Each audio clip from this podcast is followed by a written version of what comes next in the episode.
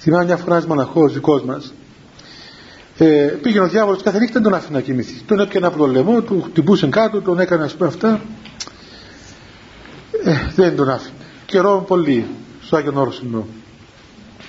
Του λέω, πήγαινα στο Γέροντα, έλεγε Γέροντα, τι να κάνουμε με αυτόν τον, με αυτόν τον πειρασμό, δεν, δεν με αφήνει να κοιμηθώ. Χτυπά, χτυπά καμπάνες, φωνάζει, κάνει φτιάζει, δεν μας αφήνει. Ε, του λέει ο Γέροντας, ε, άμα θέλει να κάνει να θυμώσει, άμα θέλει να κάνει να θυμώσει, όταν έρχεται και σε απειλά, ας πούμε, του έλεγε, ας πούμε, ότι εγώ θα σε, θα σε αφήσω εμείς εδώ, ξέρω εγώ, πήγε μια νύχτα, του λέγανε, με προσκυνείς σε μένα. Εγώ είμαι, ξέρω εγώ, παντοκράτορ. Όπως πήγε και λέει του κύριο Παΐσιου, ήμουν εκεί, του έλεγε, προσκύναμε ρε, του λέει, προσκύναμε, εγώ είμαι ιόν. Έλεγε ένας Εγώ είμαι ιόν. Του λέει και ο γέροντας, όνος είσαι βρε, δεν είσαι ο.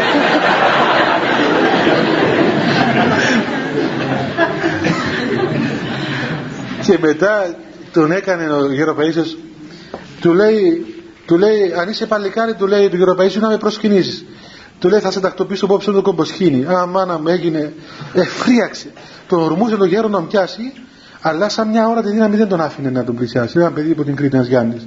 Ήταν φοβερό πράγμα ήταν και δυνάμενος μόλις αυτή η κριτική έτσι ισχυρή. Ο Γέροντας σαν κατσαρίδα. Και θα το φυσούσε πιένε ούτε